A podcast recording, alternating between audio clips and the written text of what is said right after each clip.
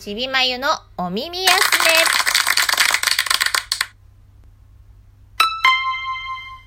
ちびまゆのお耳休め。この番組は歌うたいの私ちびまゆが気ままにおしゃべりをする、そんな番組です。どうぞよろしくよしなに。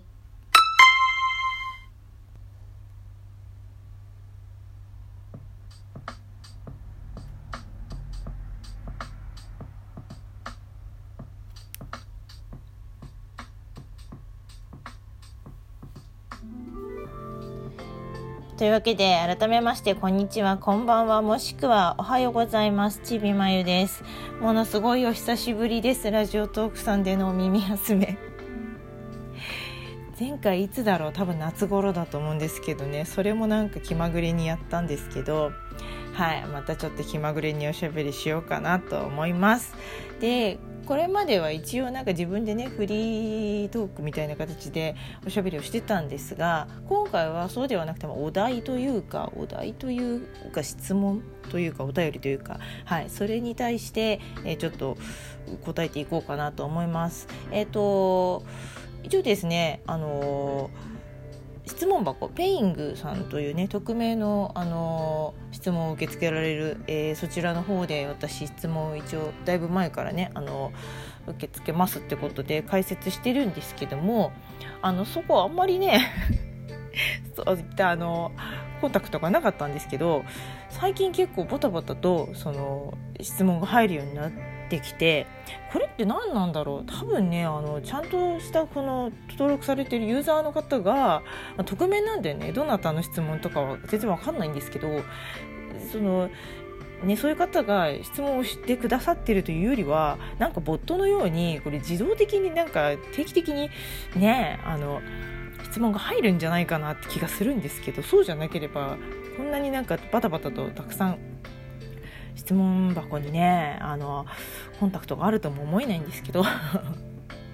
な, なんでね、まあ、結構たくさん溜まってきちゃってるんで、何かしら答えていこうかなと思うんですけど、一応これあのツイッター通してツイッターにこうね、あのツイートという形であの回答できるようにはなってるじゃないですか。でもこれ一気にバーって流しても結構なタイムラインに流れてっちゃうし、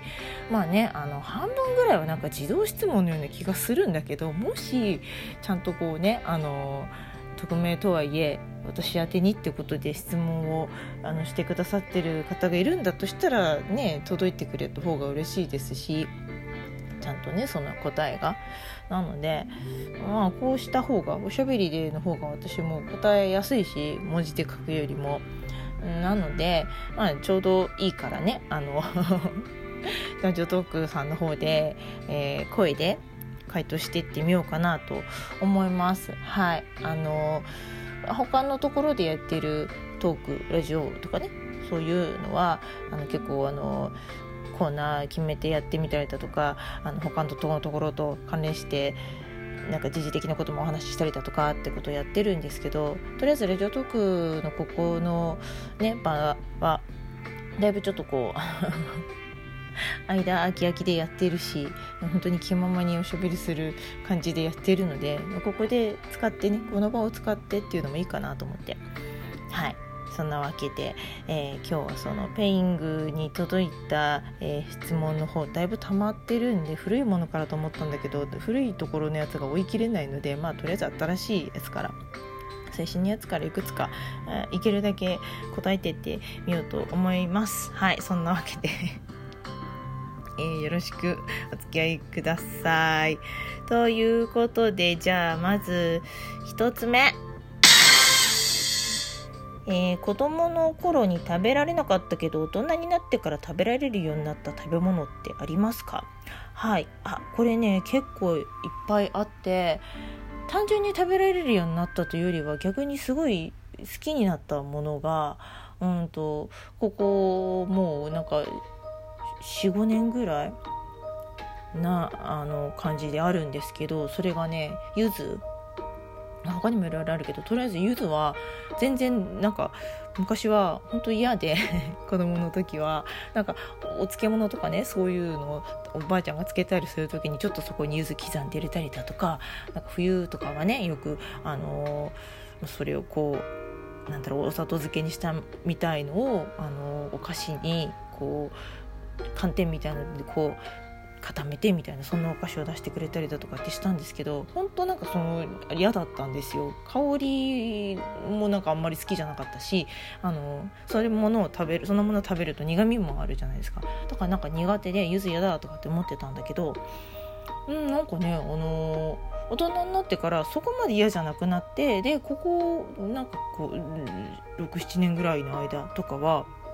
ゆずティーとかね、ゆず茶とかそういうの飲んで、まあ、ホットゆずとかあるでしょ、あ美味しいって思えるようになって、うん、で今はそのなんだろうな、柚子胡椒とかもすごいハマってて、まあ、そのもの柚子じゃないけど、でもその柚子を使ったそういう食品とか全然あの平気になりましたね。なんならもう好きってぐらいに自分でなんか柚子砂糖漬けにしてもらった柚子作ってみたりだとかもするようになったし、うん、すごい好きになりました。面白いね、大人になってからなんかこう味覚が変わるという好みが変わるんだろうけど、平気になるものって結構ありますよね、うん、あそんなに嫌いだったけど好きになったとほどの頃っていう変わり方じゃないけど、甘いものとかも子供の時は私割と苦手だったのに、それは大人になってからというかこう、まあ、でも大人になってからかはたちぐらいの頃だから、家を出て上京して一人暮らし始めるようになってからはなんか甘いもの逆に好きになったというかうんなんかあんことかもそんなにしっかり食べたりする子じゃなかったのに、むしろ食べたいとかね思うようになったし、なんかあるんでしょうね、そういうこう変わっていくタイミングとかいうのが、うん、とりあえずなんかその一番のあれは柚子かなって思います。はいそしてじゃあ次の質問に行こうかな。これポンポンとその次に行けないんだね。未回答のやつその次ってタトンって飛ばせないんだな、めんどくさいなえっとなんかそのちゃんと答えられそうなやつがいいな。答えがなんか曖昧になっちゃうやつは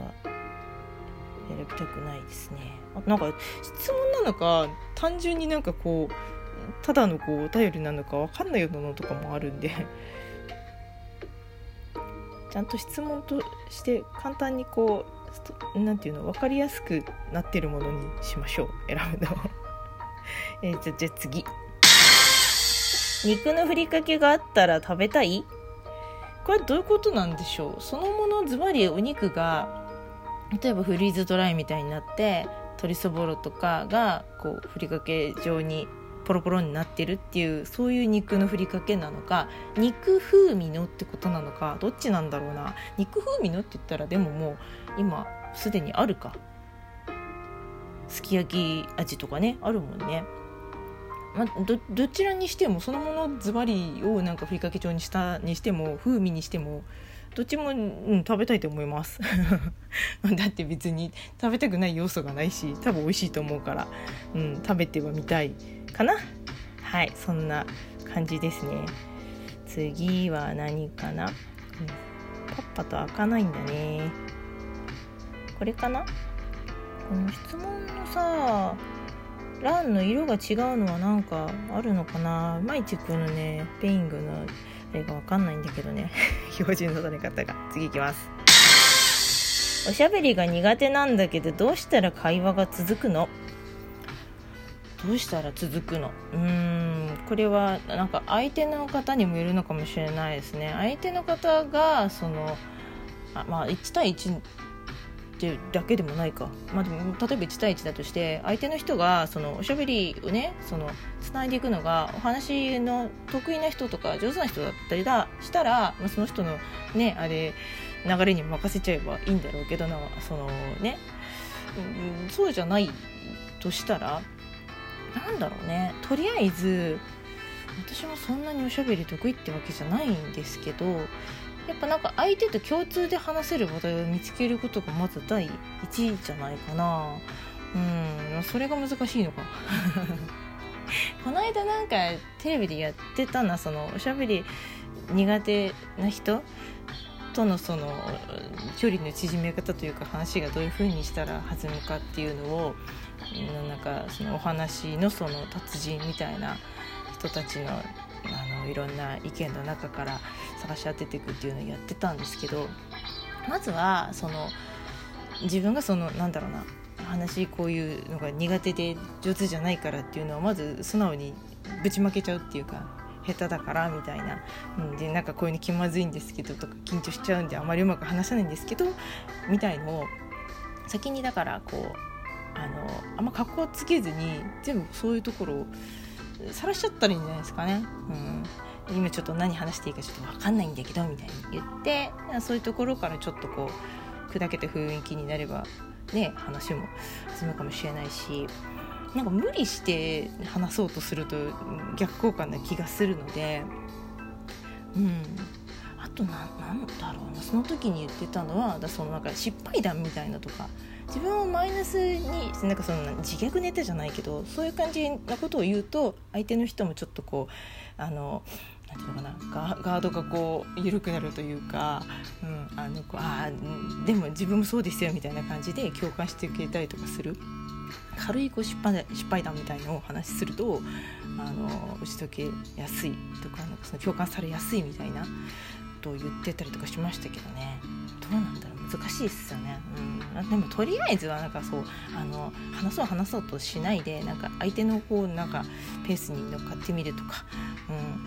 うんね、その相手の話を聞いてそれになんか反応していくとか、そういうことじゃないのかな。なかなかちょっと難しいのを時間あんまりないところで引いてしまったというわけで、今日は質問箱を答えて